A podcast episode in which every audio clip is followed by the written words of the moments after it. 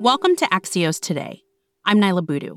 It's Friday, September 11th, and all of you remember where you were 19 years ago today. I was here in DC on Capitol Hill, just starting out my journalism career.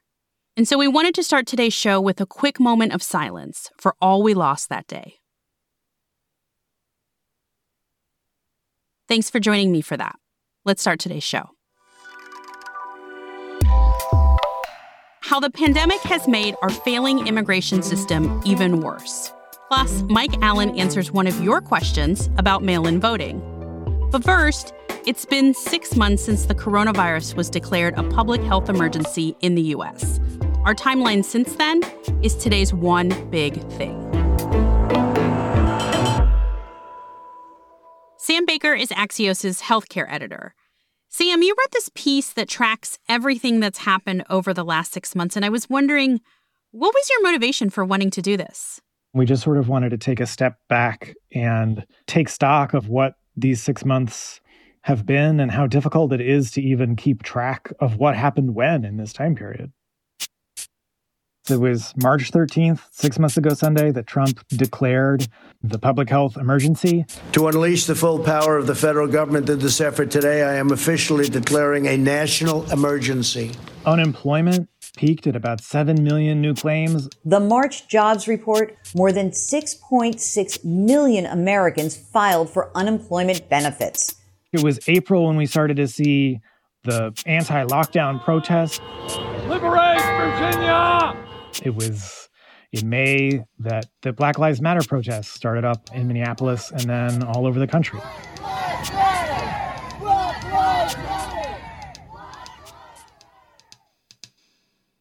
And we're now at September. It's September 11th. We're at more than 190,000 people in this country who have died because of the coronavirus and that's equivalent to more than 60 September 11th. We don't say that to try to minimize September 11th, just to try to put in context just how many Americans we've lost here in a relatively short amount of time. Is there a, a way that you think about absorbing these numbers? I think it's hard for a lot of people, and I think it's difficult to have any sort of historical context about a moment that you're in while you're still in it, especially one that is so complex and so new and so challenging as the one that we're in right now. Sam Baker is the healthcare editor for Axios. We'll be back in 15 seconds with the historically low levels of legal immigration this year.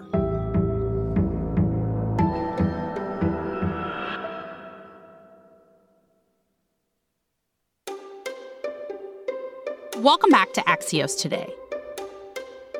The Trump administration has enacted more than 400 policies to limit legal and illegal migration into the U.S. But since the pandemic began, the legal immigration system has mostly ground to a halt. 2020 will be a very historic year. It's going to be a remarkably low year for legal immigration. Sarah Pierce is a policy analyst with the Migration Policy Institute in Washington, D.C and she's been tracking all of the administration's immigration policies.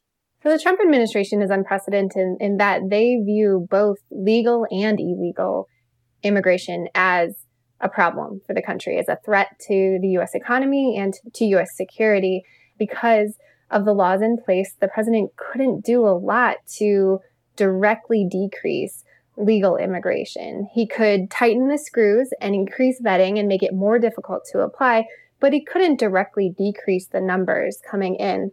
The pandemic has opened up new opportunities for the president to push forward on his immigration agenda.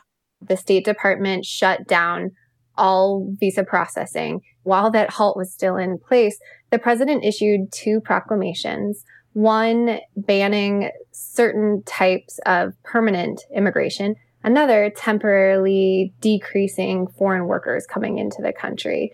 And that pandemic really created an opportunity for the president to make those changes that they had tried to petition Congress to make, but had been unable to convince Congress to do. One of the programs the Trump administration has focused on is the H 1B visa program, which was actually part of the 1990 Immigration Act signed by President George H.W. Bush. It is the most comprehensive reform of our immigration laws in 66 years. So I wonder Sarah, what you think about the model of the 90s when we think about today's immigration system. Is it a model that's still relevant in 2020? So there's been no major reforms to the legal immigration system since 1990. So we're talking about a system that hasn't been updated in 30 years. If you just look at H-1B visas, the number of new H-1B visas that we grant each year, that's been set into place for at least two decades. And obviously, our need has changed. Each year, we have more than double the amount of applicants apply for those H 1B visa numbers than are available. How can it be reformed? We need to have a system that responds to the economic and demographic realities of the modern day. One important thing is that President Trump and his administration aren't necessarily an anomaly, right? A lot of what they've done has been legal. It's just that they're taking advantage of the moment and the tools available. We desperately need these laws to be updated, and we need a clear vision for what that should look like. Sarah Pierce is a policy analyst. She focuses on the U.S. immigration program at the Migration Policy Institute in Washington. Thanks, Sarah. Thank you for having me. You can read more about how the pandemic has upended the American immigration system in a deep dive we're doing tomorrow that you can find at axios.com. And thanks to Axios reporter Stef Kight for her help with this segment. I always say at the end of every episode that we want to hear from you. And that's why I was so excited when a listener reached out. My name is Suzette Song. I live in York, Pennsylvania. She had a question about mail in voting, and who better to answer that than Axios co founder Mike Allen? Good morning, Mike. Good morning, Niala. Let's listen to Suzette's question. Considering that they're going to allow us to mail in ballots well before that November 3rd, what are the rules as far as when they can start counting them? Funny that you should ask, Suzette, because we're hearing this from states all over the country. And I asked the Axios voting elections expert Stef Kight about this, and it turns out that there are both logistical and legal reasons that there's probably going to be a processing delay. For one thing, our system was just built for another time. Our system was not built for a pandemic. So a lot of how these ballots are handled is enshrined in state law.